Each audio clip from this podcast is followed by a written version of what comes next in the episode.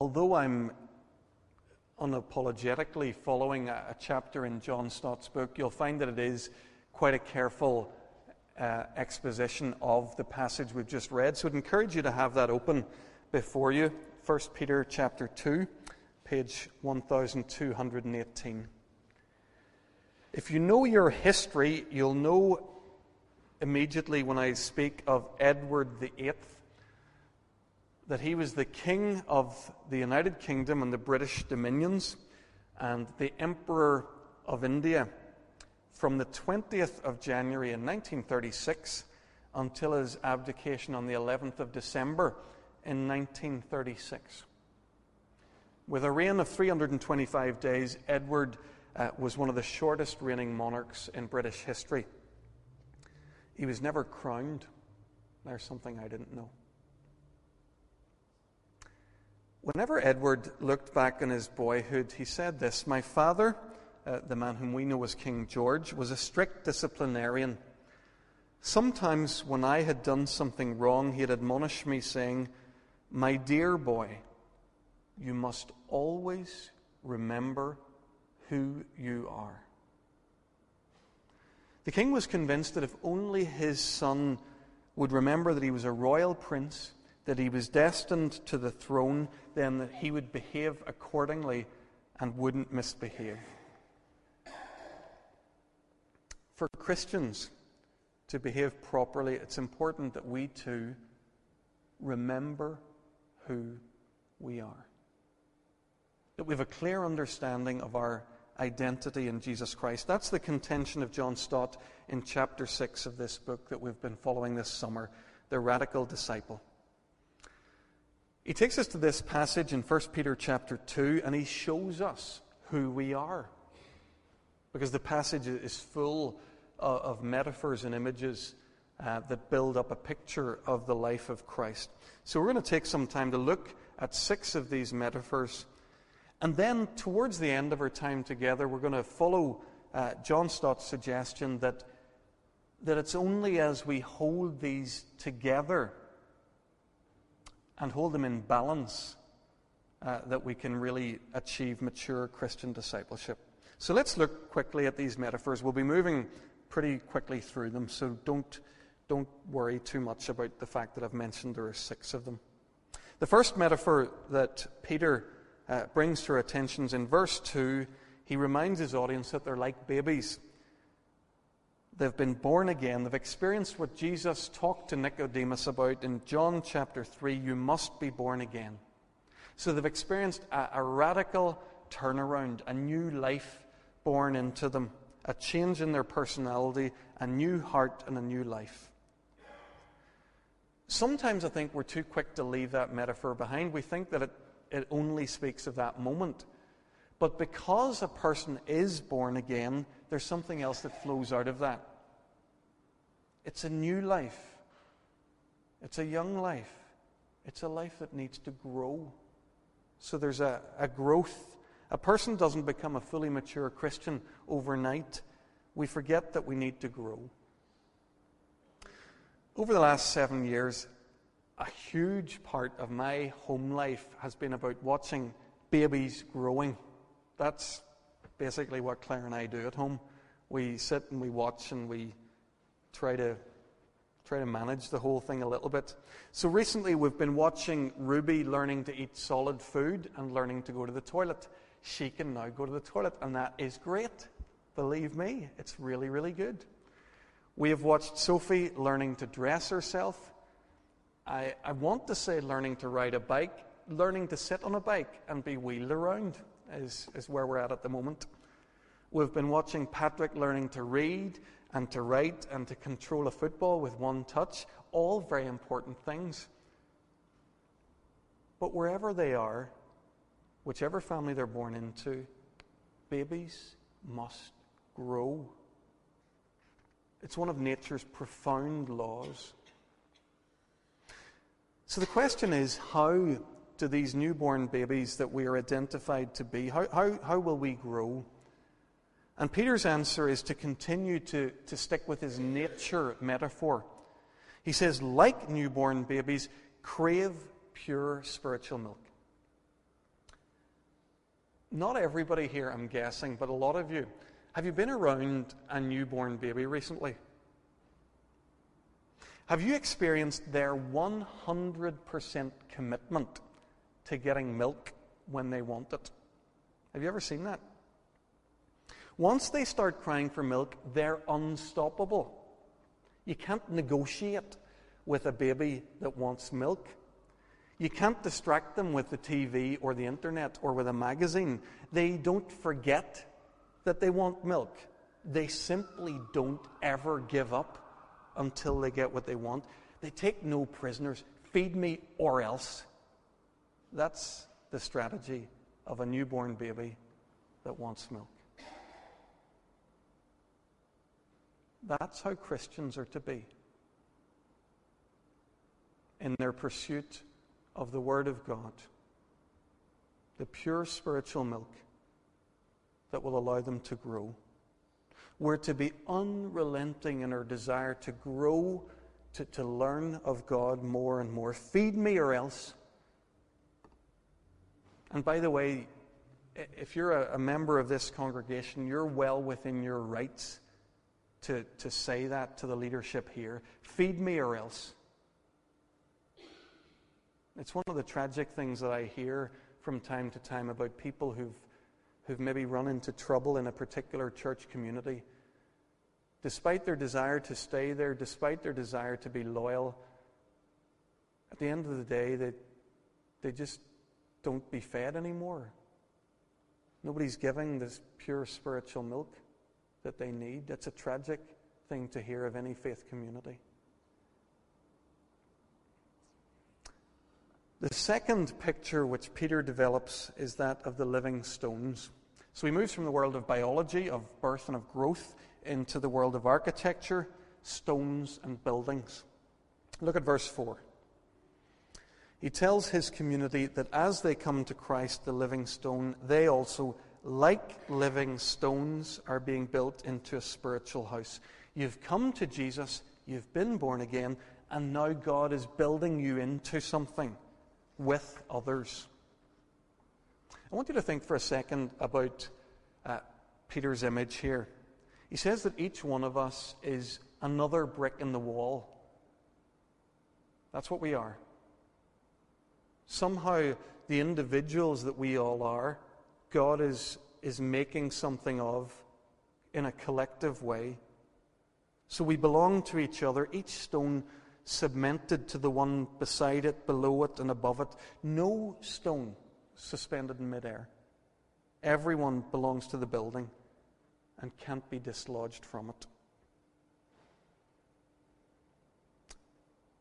In the, the chapter, chapter 6 uh, of this book, John Stott talks about a meeting that he had with Dr.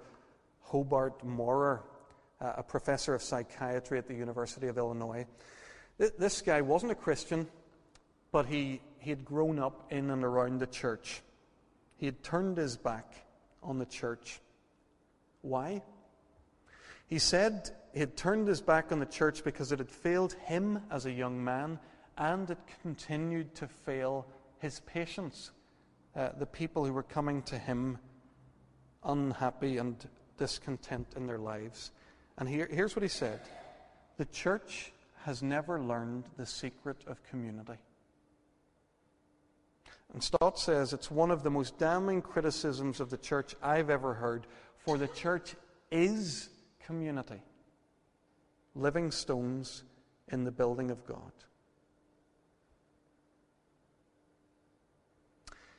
If, if Peter's right and if John Stott's right, then when we see a church where there is no community, we're right to ask is this a church at all? Or is this just a bunch of people who gather for an hour in the week to, to sing and hear somebody speak. We're stones cemented in beside, below, and above one another. We're together and we're nothing when we're not together. So far, Peter has likened us to newborn babies with a duty to grow stones with a duty to, to have fellowship with one another. And now he comes to a third picture where he likens us to holy priests with a duty to worship God. In the Old Testament, the priesthood had, had privileges that were denied other lay people or ordinary people. So the first one was their access to God. The priest was the one who was allowed to go into the temple. They were allowed to go into a, a court of the priests, much, much closer to the center, to the Holy of Holies. Uh, other ordinary people were denied that access. A second privilege enjoyed by the priests of the Old Testament is that they were allowed to offer sacrifices to God. So the people brought their, their sacrifices along. They, they laid their hands on them to identify their sin with, with this creature about to be sacrificed. But it was only the priests who, who would kill the, and perform the actual sacrifice. So in the Old Testament, it's the priesthood who has this full access and this ability to sacrifice to God. Now, now that Jesus has come, our great high priest, that distinction's gone. Any person who is in Christ has full access and has a right to offer sacrifices of praise to God. We don't need a middleman. Nobody is needed to stand or to bring us to God. So the church is a place where we ought to be worshiping God, and that's something that we do. That's what we do. I suppose Sundays is the time when we see that most clearly. Uh, the church as a, a worshiping community. Is the church some kind of a, a, a, ghetto, though?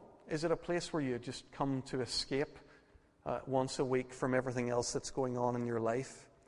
Are our only activities to be personal growth as babies, fellowship, together like stones in a building and worship as we offer God our spiritual sacrifices. What about people outside of here? None of these metaphors so far have, have talked much about our role in relation to them. And so it is in verses 9 to 10 that Paul introduces a fourth metaphor. But you're a chosen people, a royal priesthood, a holy nation a people belonging to God. Those are, are brilliant images that Peter picks up there. Uh, and for a moment, you, you imagine that, that Peter's just brilliant. He's, he's just out of his own imagination dreamt these up. But what's fascinating about them is that he's, he's just lifting straight from Exodus 19. God is talking to his people. He's just brought them out of Egypt. He's just about to give them his law. And here he tells them that if they keep covenant with him, if they obey his commandments, then they're going to be this treasured possession of his, a kingdom of priests, a holy nation. So, what, what Peter's doing here actually is, is interesting. He's, he's taken a big step to this diverse community. He's writing to them and saying everything that was true of Old Testament Israel is now true of you. You're the new people of God. You are the, the kingdom of priests. You're the holy nation. You're the treasured possession. Folks, do you, do, are we beginning to understand why God chooses and calls certain people? Why did He call Israel? He called Israel to be a light to the nations. They were to show people who he was. Why does he call the church? To be a light to the nations, to show people who he is. So, being a, a worshiping, fellowshipping, growing community will never be enough until we're an outward community, being a light to the world, being a holy people for God. So far, with these first four metaphors, Paul's likened us to newborn babies with a responsibility for growth, living stones with a responsibility for fellowship, holy priests with a responsibility for worship, and then to God's people with a responsibility for witness. There are two more pictures, and in verse 11 he introduces the fifth. He says, Dear friends, I urge you as aliens and strangers in the world, to abstain from sinful desires which war against your soul. The Greek words here are interesting. A foreigner, that indicates a person who has no rights, and an exile is a person who has no home. So Peter describes the believers in these words for a couple of reasons. First of all, because it's literally true. A lot of them are foreigners, they're scattered all over the Roman Empire, they're, they're dislocated from their homes. But he's also talking about their spiritual state. They're people who are, are foreigners in this world. They're people who are in exile, never anymore quite at home in the culture in which they find themselves. So we who are in Christ are foreigners and exiles on earth. As I was thinking about this for a moment, it struck me that we've really struggled with this part of our Christian identity. Uh, we can get it wrong in a couple of significant ways.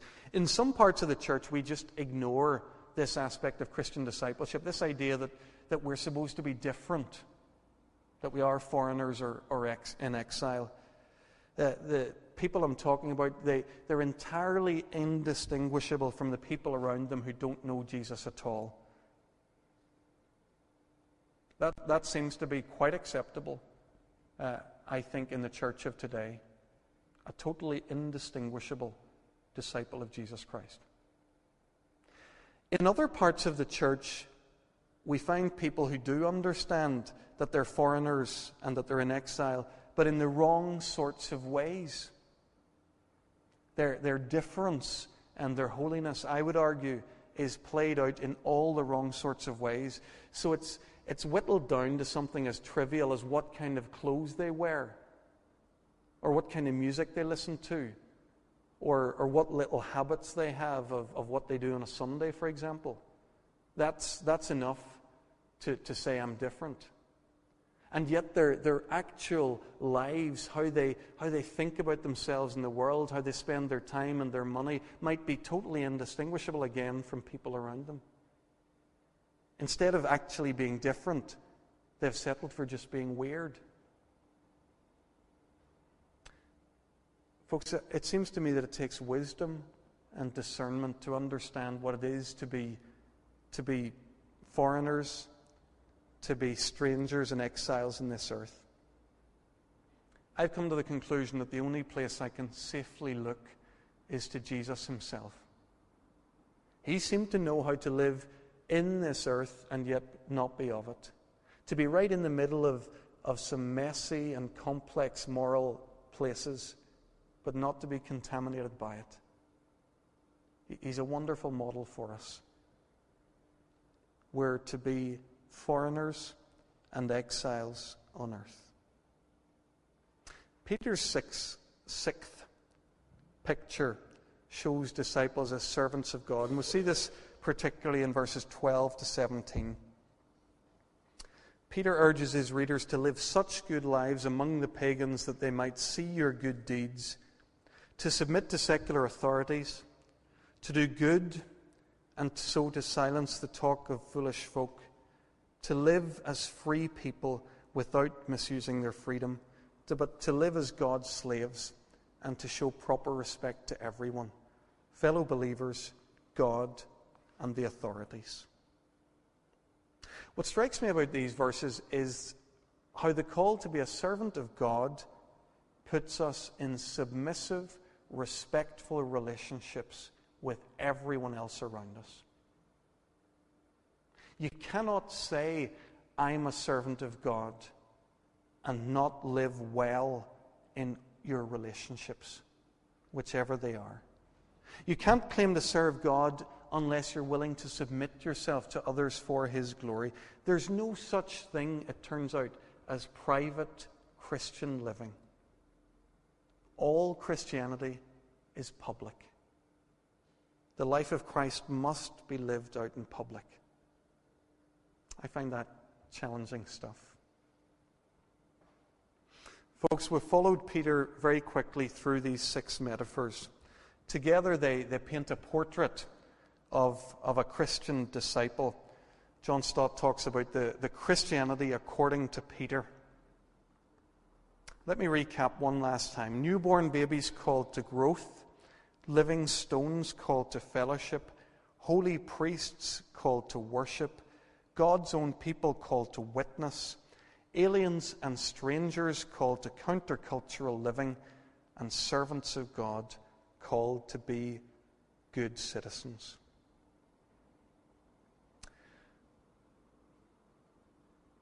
One of the benefits for me of reading this chapter in John Stott's book is the next suggestion that he makes. He, he suggests that these six things can actually be, can be whittled down into three balancing couples. He says that we're called, yes, to individual growth, but also to corporate fellowship, to worship, but also to witness, to pilgrimage, and also to discipleship or to citizenship. And in each of these couples, we're called to a balance. We don't, or we ought not, to emphasize one at the expense of another. I think this is a, a not always very well understood part of Christian maturity, and that is the balance of various aspects of the life that God calls us to. Over the years, as I've observed many people in many different faith communities and in churches, I think the, the, the picture that Peter paints for me here, I think I've seen it lived out. I've seen people who are mature enough to have a little, or maybe quite a lot, of all of this. They've not settled for one thing. They've not settled for being a worshiper only, or only a witnesser, They've not settled for being only a, a public Christian, but they're, they're people who've understood that God calls us to, to many different aspects of Christian living. The trouble we run into is when we choose one of these areas, probably because we like it, and, and make it a, a key area of focus.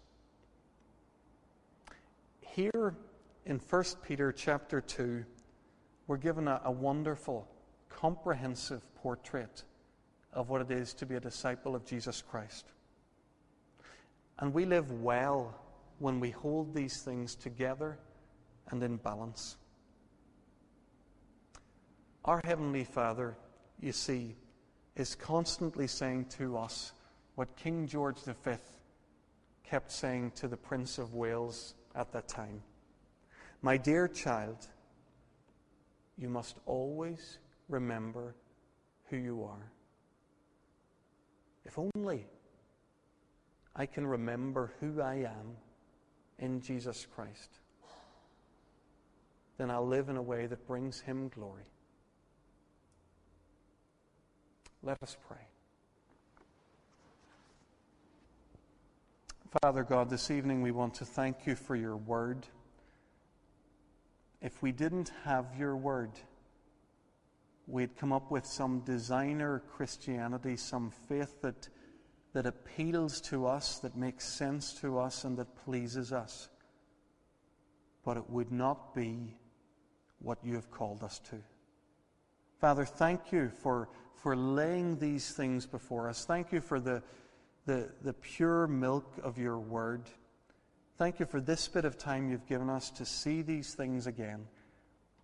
And Lord, we pray that each one of us we, would pay attention to what you've shown us here this evening. We'd look to those areas in our lives where we are not yet mature and strong, and where we'd throw ourselves open to you, where we'd invite you by your Spirit to come uh, and to make us more complete stronger in Jesus. Lord, thank you that you love us and that you mean us well. Come and make us stronger and mature in your Son, we pray. Amen.